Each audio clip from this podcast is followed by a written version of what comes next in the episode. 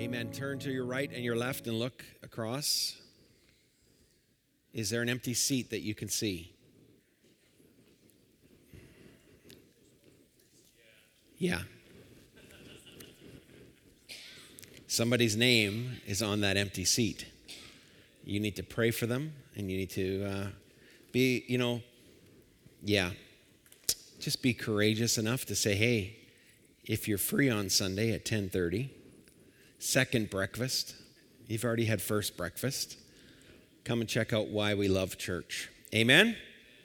Well, it's good to be back. I realized as I went over the preaching calendar, I haven't been here for 6 weeks in terms of preaching, so I've been present but doing other things, and I forget how to do this, so let's pray that God will help me. Amen? I've been listening to the staff sermons. If you haven't been listening to the staff sermons online on this relationship series, it has been awesome. All summer long, we've been talking about very kind of connecting points that would probably hit every single one of us in different parts of our relationships. So make sure you do that. And we've been talking about the relational toolbox. I was thinking and praying about what I would be sharing on this, kind of the last of the relational toolboxes. Next week will kind of be the actual last one. But I was thinking about, what tool in my garage do I, just love to use? And, the truth is, I know a little bit about mechanics and handiwork. And the truth is, it's a little and it's a bit. And, but I was thinking about what tool I like the best. And it's a hammer, without a doubt. The hammer is the best tool in the garage, and deconstruction is my specialty. And I tend to just destroy things and then clear the debris and let someone else come and actually fix everything I broke. So that's my thing. But I was thinking, well, what did God want to say? What does God want to say about our special tool that God wants to talk about today? So I was thinking about my life and my handyman abilities. And the problem with my handyman abilities is two things. The first thing is my wife's description of my handyman abilities to other people. This is one of the moments of great humility in my life, is when my wife begins to describe my handyman abilities. And then I try to interrupt her and say, I actually can do a few things, Betty. She says, oh, this is her line. Oh, honey. You are good at so many things, but being a handyman isn't one of them. And then I start to argue, and she always brings up the second thing I hate about my handyman abilities. You know what it is? I live next to my brother, Doug. That is the second thing I hate about my handyman abilities, because she begins to talk about, did you see what Doug did in the garage? Doug built cupboards. Doug laid his tile. Doug welded something onto the back of his trailer. Doug lit his floor. He refurnished his kids' furniture. He built a barn door. And the swinging thing, and it glides a closet. My wife's like, oh, Doug is amazing. And I can't help it. My flesh kicks in at that point, and I always say something like, it's because he's too cheap to hire somebody. That Scotsman won't hire a single person. Then I realized that's not true. It's just that he's really good at doing all those things, so he just figures I can do it better myself. I might as well do it on my own. But the low point of my life as being a handyman came 2 Christmases ago when my wife bought me a tool. Let me bring out the toolbox my wife gave me. It's the Helium-23. 23 tools in one. Hang on here. It takes a while to get out and unleash this baby. The full fury of the Helium-23. This is the hammer on the Helium-23. Now, let me get this. It's very, very cautious that you have to handle the Helium-23. 23 different tools. Here we go. Oh!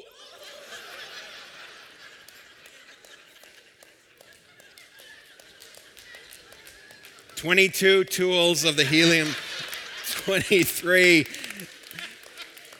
So this was my multi-purpose tool that my wife gave me. And we were deconstructing the church very close to that time. So I thought, great, Betty, I'll show up to this at the church deconstruction with the Helium-23. Turn it around. Oh, there we go. The Helium-22. And I'll destroy different things. So let me keep that there because I want to talk about, I think, God's greatest multi-use, multi-purpose tool in the area of relationships. It's way better than the Helium-23. And that thing that God wants us to learn about today, and this thing is a thing you can employ in so many different areas of your life in relationships, and it's a word called kindness. Kindness. But it's a little hard to nail down the definition of kindness. It's kind of a big word. It's a quality of being friendly and generous and considerate. You know, it's considered by many world religions and actually many cultures as one of the great characteristics that a person can possess is a thing called kindness. So let's try to understand today a little bit about what kindness is, but let me pray before we do that. Father, I pray that as we unpack this incredible multi-use tool called kindness, I pray, Father God, that you by your Spirit will capture our hearts. And Lord, Holy Spirit, I pray right now specifically that you will remind people of times when you have been very kind to them. Bring to their remembrance moments, Lord God, where someone has been kind to them. Bring to their remembrance, Lord, where they have been kind. And remind them, Lord, of those feelings and what that created in them. Holy Spirit, help us to take this multi-use tool and to employ it in this next season. In Jesus' name, amen. Well, what's kindness? Here's the first thing. On Wednesday at prayer, if you ever are free for prayer, it's great to come to prayer. I asked the question. I said, guys, let's talk about kindness this morning because I want to write my sermon. And I have some ideas, but I want to get your input and your thoughts. And so we started going around the circle, and it was just a great, great morning on prayer on Wednesday. And we looked at a scripture that really portrayed the kindness of God. And we started talking. And one of the first points that we came up with was kindness is otherworldly.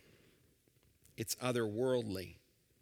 And what I mean by that, and what we discovered and what we talked about was that kindness has a way of jarring you.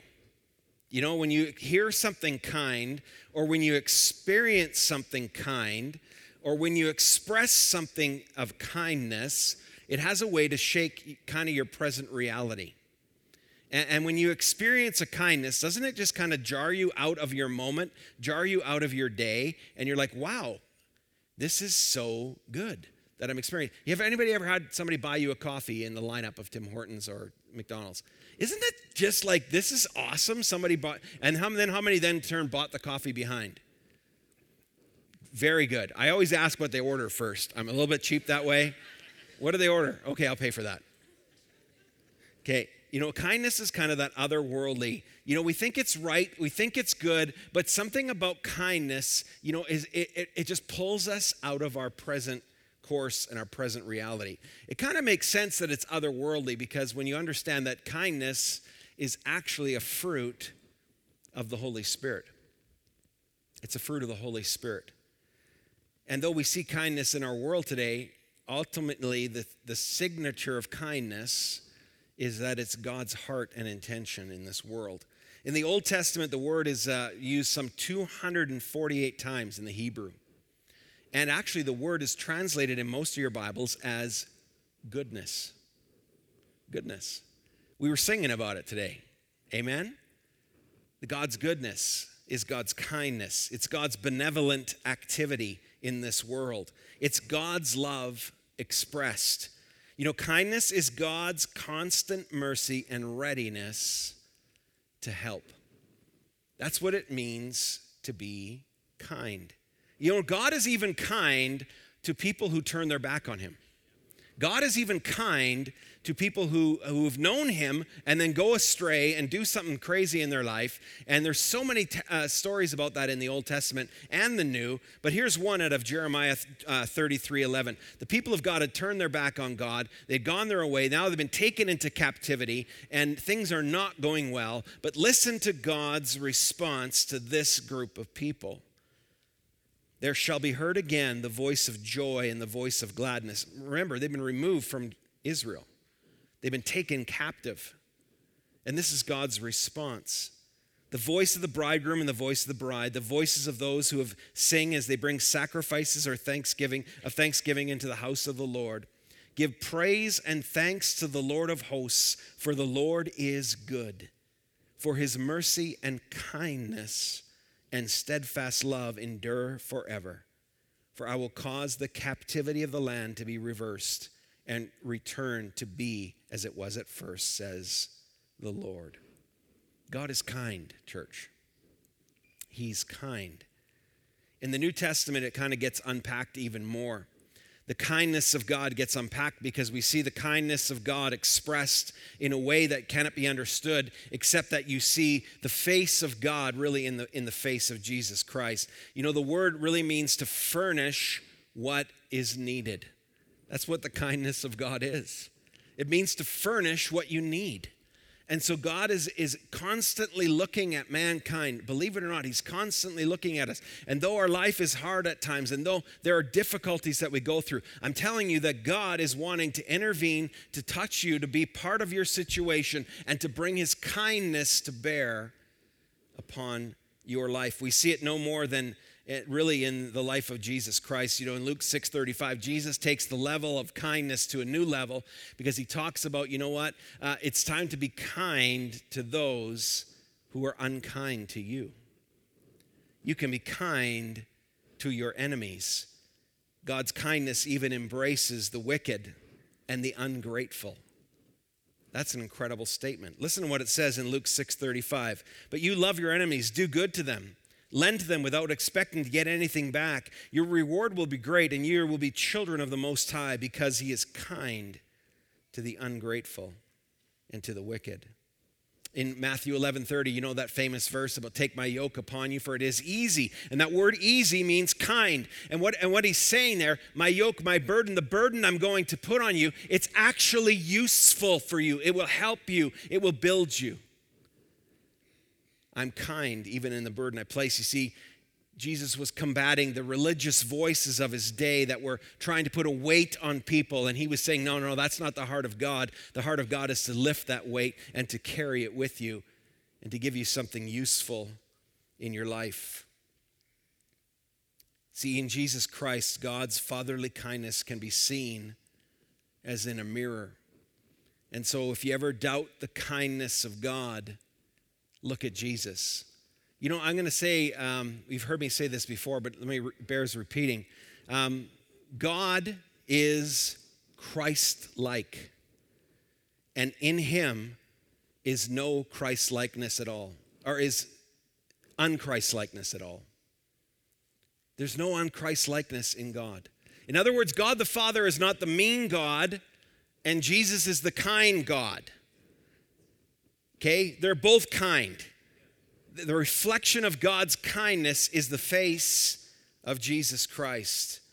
In fact, in the book of Romans, Paul's unfolding about the sinfulness of the world in Romans chapter 1, which many people in our world would love to tear right out of the Bible because it basically points out the places where when we turn our back on God, when we stop looking to God, how it begins to affect our life. And it's kind of a trinity of sin. It progresses downward, and it explains really what's happening in our world today, and so many people that are moving away from a moral compass of looking to God and what happens in their life. And at the end of the first chapter of the book of Romans, everybody's clapping and cheering and saying, you're right, Paul, the world's so wicked. And then in chapter 2, he actually turns his cannons on the religious people. And he says, whoa, be careful, you who are judging. You better be cautious, because don't forget, God was kind to you. And those of you who judge, you're actually judging yourself. Look, I didn't put this on the screen, but let me read it to you. In Romans chapter 2, verse 4, this is from the Passion Translation. It says, "Do the riches of this extraordinary kindness make you take him for granted and despise him? Haven't you experienced the new now kindness and understanding that has been given to you? Don't mistake his tolerance for acceptance. Do you realize that all the wealth of his extravagant kindness is meant to melt your heart and lead you to repentance?" God is kind, church. It's his multi-use tool. He is kind to the wicked. He is kind to the righteous. He is kind to the unrighteous. God is kind. And it takes us time to learn that kindness, doesn't it? Amen? Let me give you an example of how I learned, and I really felt the Spirit of God wanted me to say this example today because I feel it's for somebody here specifically. When I first became a Christian, when I first became born again and I was 21 years old, I actually believed that abortion was okay. I believed that it was a woman's right. And now stay with me here. I believed that there was, circumstances for sure in which abortion was okay.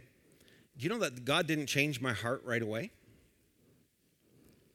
It took some time for me to realize the sanctity of life. And God was kind to me as I went on that journey. Does that make sense to you? And then I began to realize, you know what? Man, life is really important. And when does life begin? And God began to change my heart through his kindness. He began to reveal things to me. And you say, well, Pastor Greg, is there no circumstances in which you believe abortion is wrong? And you know what? I'm not here to debate that. Because I believe there are people here that have maybe gone through an abortion in your life. But I want you to understand something. God values life. And he also wants to value the person that maybe has gone through that painful decision and is living with the consequences of that. He wants to be kind to you. He wants to lead you to life and life abundant. See, kindness, the second thing is that it brings a revelation of God's heart toward people. That's what kindness does. It's otherworldly. It doesn't make sense. It breaks through the norms of this world, but it becomes a revelation of God's heart toward people. Romans 11:22, Ephesians 2:7, Titus 3:4, God does not desire the death of sinners, but their salvation. Do you know God is not angry at the world and wanting to destroy the world? Do you know God wants to save the world? For God so loved perfect people that he gave his one and only begotten son. No. God so loved broken, hurting, ungrateful, wicked people that he gave his son because he is good and he is kind. See, kindness and gentleness thus belong to the visible gifts of the Spirit. Love itself manifests itself in kindness. For God, love manifests in kindness. And you can see that no more than in the life of Jesus. Amen? And in the life of Jesus, we see this incredible kindness. We're called in the Bible actually to clothe ourselves with kindness. That's what it says in the book of Colossians. Church, clothe yourself because God has been kind to you. Clothe yourself in kindness. And when you do that, it completes the circle from the original kindness of Creator God who created you with life and ability. He says, now close that circle and fulfill it by being kind to others. It demonstrates my love. In a world that has forgot how to be kind, it's God's great multi-tool. It's uncommon in our world, but God wants it to become common. We live in that world that at times is not kind.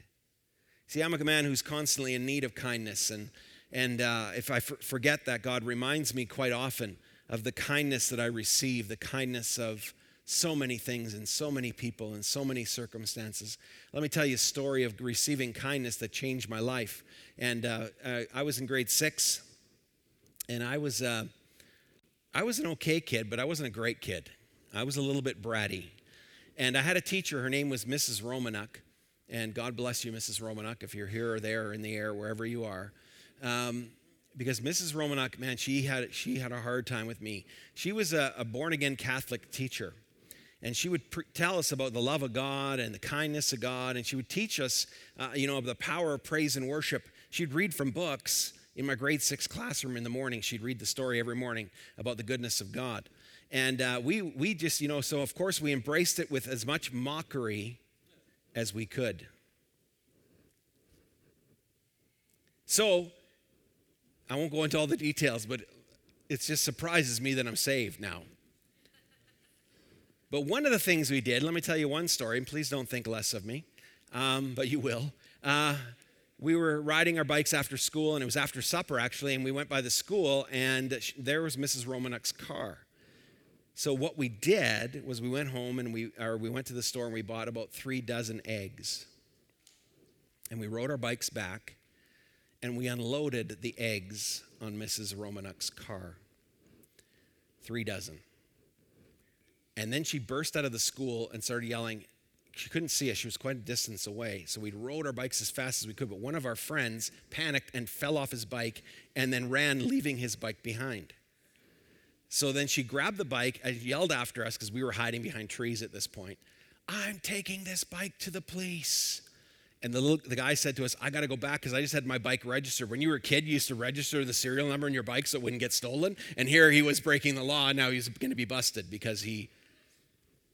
So we all walked back. And as we slinked back, Mrs. Romanuk's face just dropped because she recognized 3 of us as being from her class.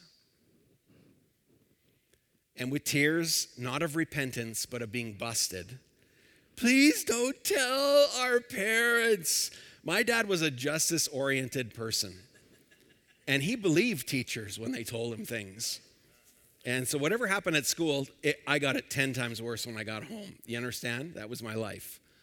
And so Mrs. Romanuk says, "I'll decide, and I'll tell you tomorrow," but she made us get buckets and mops, and we had to clean her car, pick up all the eggshells, do all this stuff, and we did. The next morning, she called us all, and she said, "You know what? I'm not going to tell your parents. But you need to take this lesson, and it's out of the mercy of God." I can't remember exactly her words, but now all that time I had been mocking Mrs. Romanuk. All that time I had not been listening to her, but I'm going to tell you that one act of kindness where she held my life in her hands. There's a reason that my rear end is flat. It's not my First Nations background. It's that my father, I do have First Nations background, so don't think I'm saying something negative there. But it's that my father shrunk it a bit. Yeah, the seed of correction, he'd call it. There you go. Amen. So kindness is God's best multi-tool. But what happened with Mrs. Romanuk is that began to affect me. Do you understand? That act of kindness when she could have been demanded justice caused me to reflect on what she was teaching us about the power of praise and worship. And that summer, after that grade 6 year, I actually had an encounter with God that shaped my next few years and really prepared me for the year when I was 21 years old and gave my life to Christ, because I knew there was something more that I hadn't experienced. And it was because of kindness that happened. Our world is in need of kindness, church. It's true. See, kindness is no small thing. It yields marvelous fruit both in our lives and in the lives of those around us. It's why Proverbs 21:21 says, "Whoever pursues righteousness and kindness will find life, righteousness, and honor." Her act of kindness turned me toward God, and so much so that it began to shape my life. Even after I became a Christian, I would always look for things and ways to be kind, because it reflected to me really love and God. And so I was thinking about so many examples of where I've experienced kindness and then employed kindness, because the multiplication of kindness to me helped me to be kind to others. I remember once when Mitchell and I and Betty and Michaela were in the Okanagan, and we were at a lake, and we were at the beach, and then a bus pulled up with a bus full of kids from a group home. Sorry, that's the word I was looking for. Tough word. A group home. The kids from a group home came pouring off the bus and kind of took over the beach, and immediately started getting mean with Mitchell. Like, really being mean. And so Mitch came to me with tears, and he's like, Dad, these kids are being mean to me. And I said, well, what do you think we should do? Now, that's not my first response. Do you understand? My first response is, we're going to have words with the counselors that they're not controlling their kids. We're going to da-da-da. I said, well, what do you think we should do, Mitch? I said, why don't we invite them to build sound castles with us? Because we had just purchased all this beautiful sand castle building, and that was kind of a thing on vacation. You'd find sand, it was cheap, and you could build these amazing sand castles. So we did. We invited these. Mitch just went over and said, you guys want to build a sand castle with us? They kind of looked at him like, but you could tell they really had nobody in their life to help them or ever do things like that with them. So a few of them came over, and we started building these sand castles, and we didn't build like little... We built sandcastles. Like, I had a shovel. We built a mound of, this thing was 3-tiered. It had the keep. It had 3 moats. It was awesome. Staircases going up. It had a waterfall. It was awesome. But in order to accomplish anything, you actually had to keep the water coming. You had to keep the water flowing. And, of course, it would wash it all away. So Mitchell at one point got overly excited. He said, people, we need more water. And then he realized the kids are looking at him like they could see them rising up and leaving their kindness behind for a moment. And he's like, oh, if you don't mind, can we get some more water? You understand that kindness changed that situation. It actually kind of shaped the way I did ministry for many years, even in Fort McMurray and in here with our youth group for a while. We used to do, in Fort McMurray, I did a thing called, in Edmonton when I was a pastor, we did a thing called Rack Nights, which was random acts of kindness. So once every 2 months at least, our young adults would focus on doing a random act of kindness. So we'd do things like, on Mother's Day, we'd go to all the seniors' homes and give them flowers. We'd always attach a card that just said, God loves you and God's here for you. And we did Valentines from Jesus. We glued a Hershey's hug on the Valentines and went out and gave all these. We created like 1,500 Valentines, and we go out and deliver them to people. And there was miraculous stories. We even did the Valentines from Jesus here when we came here. And I don't know if you guys remember this. I've told this story before. Michaela gave a Valentine. We went door knocking, and we gave Valentines to people on Valentine's Day. And there was this guy named Eric that Michaela, when she was about 8 years old, no, about 10, she gave Eric a Valentine. And he read it, and there was an invitation to the church, like an invitation you have here. And we didn't know a whole lot more except that he came to church that next Sunday. And what I began to find out about Eric was he was in 4-stage cancer. And over the next year, he was coming to church every Sunday. And I got to meet with him and pray with him and got to lead him to Jesus. And I did his funeral about 9 months later. And all his friends were there. And we talked about this Valentine that a little girl gave him, that invitation that we didn't know the story in his life, but it changed his life because of a kind act. Do you know what I mean? And I can tell you lots of stories about that. We used to go to the Fringe Festival every year, and we asked the Fringe coordinators, what's the job everybody hates to do? And they said garbage. Everyone hates picking up garbage because there's 500,000 people that go to the Fringe Festival. It's huge over the time.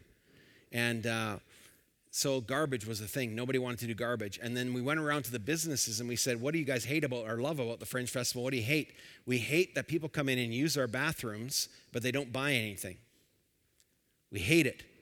So then we started a bathroom brigade. And that what they did was they would go in and we would go in. And all we would say, this is as difficult as evangelism gets, we'd say, we just want to show you the love of God in a practical way. Can we clean your bathroom? And they would look at us like, you are ridiculous. The bars would offer us drinks, like, you guys want a rum and Coke? No, we don't want a rum and Coke.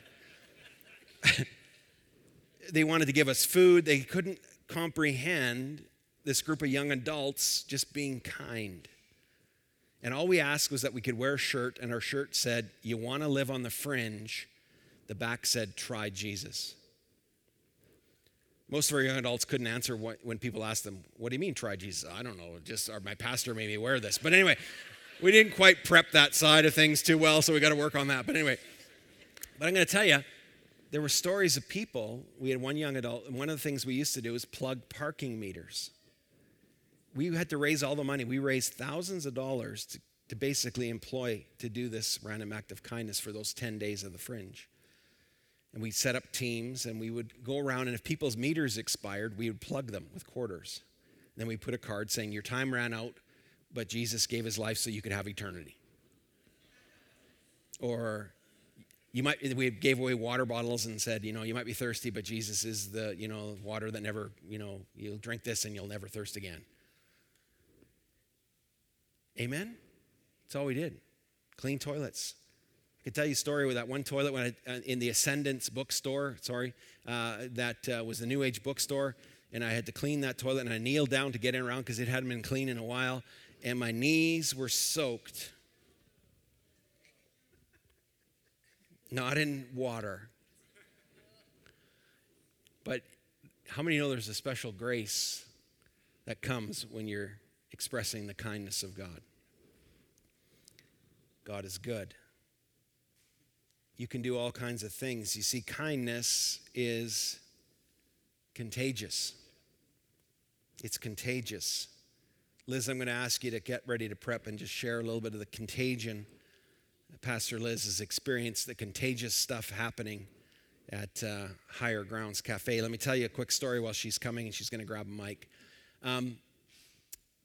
There's a story of a guy. He was in with Operation Mobilization, which is a missions organization. He was in India in 1967, and he contracted tuberculosis.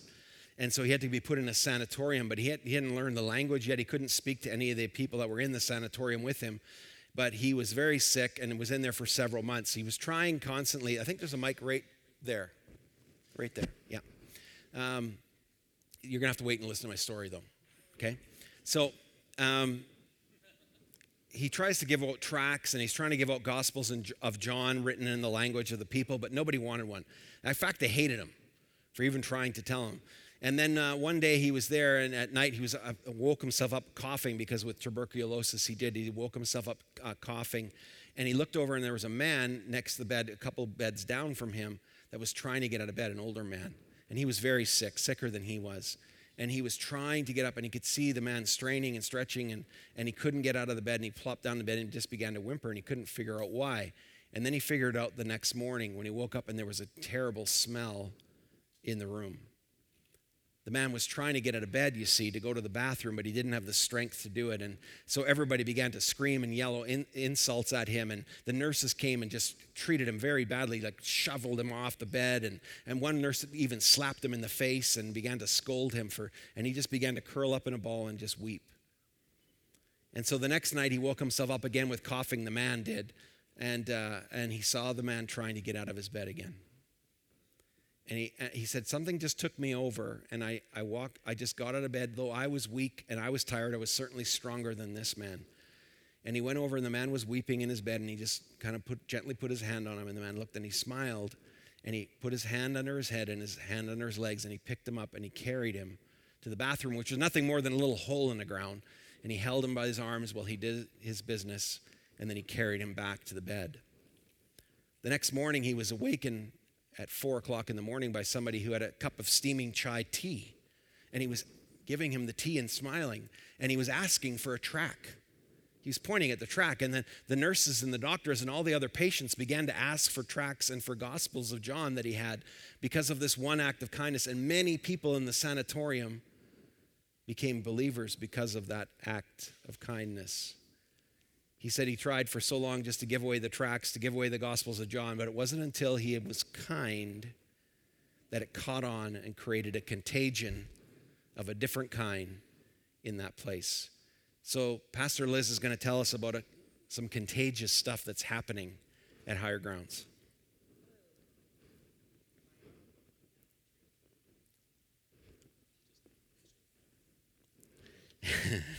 helpful husband in the front. Just turn it up. It is right here. There we go.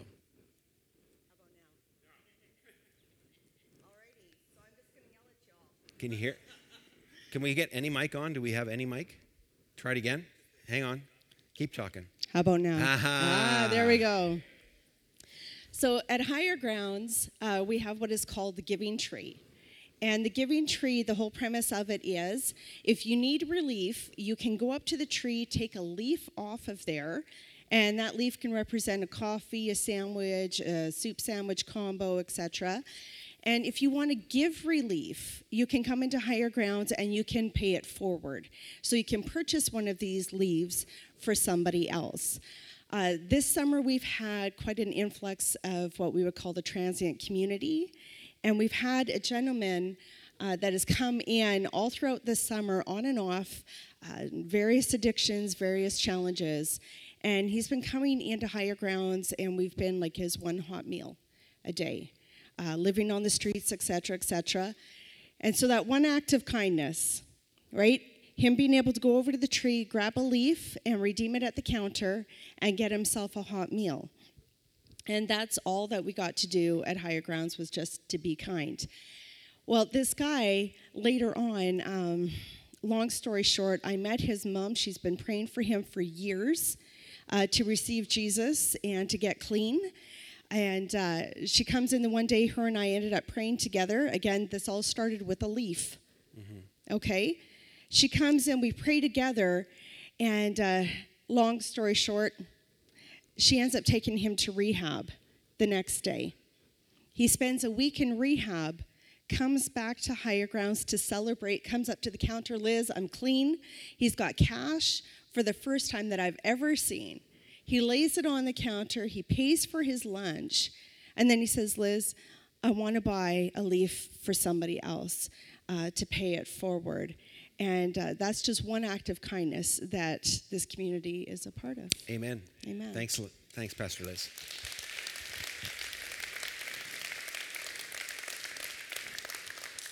So if you go into Higher Grounds, you'll see the relief tree. You can buy a leaf on the Relief Tree.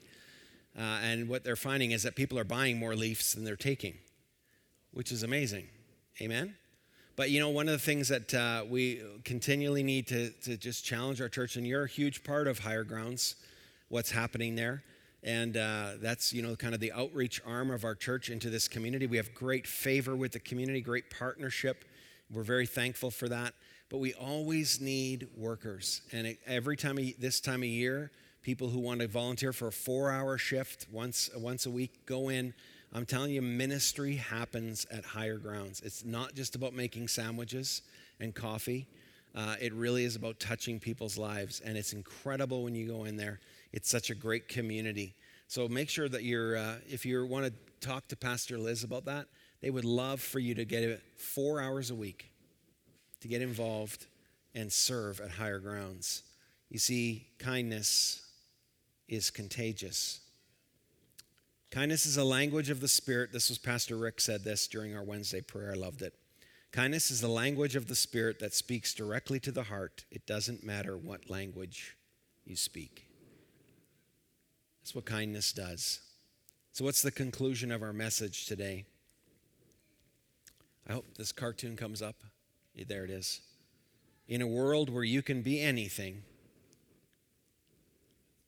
be kind. I like that cartoon. Charlie Brown, that unsung hero of kindness. Let's make uncommon kindness common. We're going to take communion in just a couple minutes, and I'm going to ask those that are prepping that to get that ready. And our communion is just it's a little wafer, and there's a bowl or a glass of grape juice. On my left here, there's one that's gluten-free if you need that. What you do is you just take one of the little communion wafers and you just dip it in the wine a little bit and then partake of it there, because if you try to walk back to your seat, you're going to be covered in grape juice, and it's really not something you want to do. But we're going to just hold off on taking that. I'm going to ask the band to come back, and we're going to do that goodness song again, if we can do that one. because we're going to talk about a few things. And you're going to take communion in just a couple minutes. There's communion tables at the back, and there's ones at the front here. But before we do that, I want to just get you to thinking and get you to start thinking about someone you need to be kind to, or an act of kindness that was done to you. I asked you to think about that earlier. I prayed at the beginning. Maybe there'll be a time in a season when you have experienced the kindness of God that the Holy Spirit wants to bring back to your memory. When we asked this on Wednesday, Pastor Tyler had a real experience with God. God brought a memory back to him in his family when his father had left his brother and himself and his mom. And when somebody showed up at their doorstep and just rang the doorbell and left behind a big box of food for Christmas, I think it was, and some gifts, but had walked away after they rang the doorbell, and how it affected his mom and how it affected him. And God brought that memory back to him as we were talking about it on Wednesday. Kindness is powerful, church. It changed that family. Go ahead and play. Kindness is powerful. Let me tell you one last story. I had so many stories, I had to throw out stories because there were so many good stories about kindness. But let me tell you one more. And I've told you this story in the past, but just pretend you haven't heard it before, or maybe you haven't heard it before. It's a story about a young man named Kyle who was going into his first year of high school, and it was a Friday afternoon, and he had taken all the books out of his locker, and he was walking home carrying this big stack of books. And as he's walking home, one of the other young men, who was quite a popular young guy on the football team, he noticed him and he said, well, what's that up with that kid taking all his books home on a Friday? Like, man, he must be a nerd, I think is the language he used in his mind. But he just kept walking, and he saw a bunch of other kids run towards Kyle and begin to just shove him and push him so that all his books fell, and he fell over and his glasses came off his face and flew onto the grass. And this other young guy, he thought, this is ridiculous. He went over to him. He said, those guys are a bunch of jerks. He found Kyle's glasses. He gave them back to him. And he said, where do you live? And he said, they found out he lived just a few blocks away from where he was walking. He said, well, I'll help you with your books. And as he helped carry Kyle's books home, they began to talk. And he said, Kyle, my friends and I were getting together and we're playing some football tomorrow. You want to come and join us? And so Kyle did. And this guy really started to like Kyle. And his friends started to like Kyle, and they started to hang out together. So all throughout high school, Kyle became one of his great friends. And Kyle kind of grew and blossomed and grew into, his glasses, and he looked really good in them. And he became the valedictorian of that school. And on graduation day, this friend, I think his name was Doug, said to him, you look nervous, and he kind of gave him a shove, like brothers do and friends do. And he said, you'll do fine. And Kyle got up and he began to share about the importance of family and the importance of friends. And then he shared a story that shocked Doug. While he was giving his valedictorian address, he said, 3 years ago when I came to this school, I was so depressed and discouraged because I had no friends. He said, I decided to commit suicide. And I had cleaned out my locker. I took all the books out of my locker and I began to carry them home because I didn't want my mom to have to come to the school and do that after I took my life. And then he shared the story about kind of having it all confirmed when those kids pushed him down. But then Doug came and in an act of kindness helped him carry his books. And an act of kindness invited him to a football game. And he shared how that changed his life. And he decided not to take his life. This is the first time that Doug had heard this during graduation, and everyone in the crowd let out a gasp because this popular student who was the valedictorian was sharing this intimate story of how kindness changed his life. Church, we need to be kind. There's somebody that God's going to lay on your heart that needs to come to church because they need to meet with God. Amen? I'm going to just say one thing before we have communion.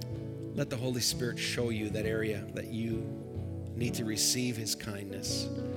And I told you at the beginning of this, when I shared the story about abortion, I really felt in prayer this week that there was someone here that needs to be forgiven. You've been carrying the weight of abortion, and God wants to set you free from that. He wants you to know that He is kind to you. He wants to be merciful to you, that He loves you. And I don't know who that is, but as we take communion, I want you to know God has made a way for you to be free. Amen? Let's bow our heads in prayer.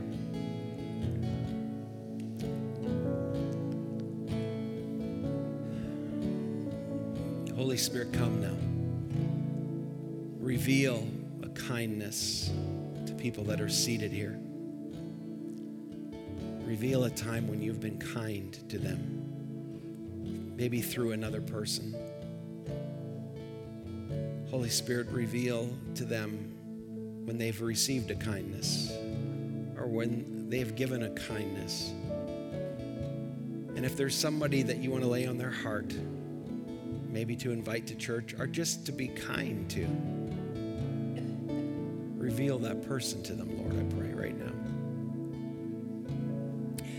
Hallelujah, Jesus. God, be with your people today. Go with them in the grace and the peace and the knowledge of God. Remind them, God, to invite somebody to back to church Sunday, Lord. God, we'll just love on them when they come, and I pray. Remind us next week that we're going to have lots of people that are visitors. Help us to love them, Lord, to be kind and good. Let your grace multiply.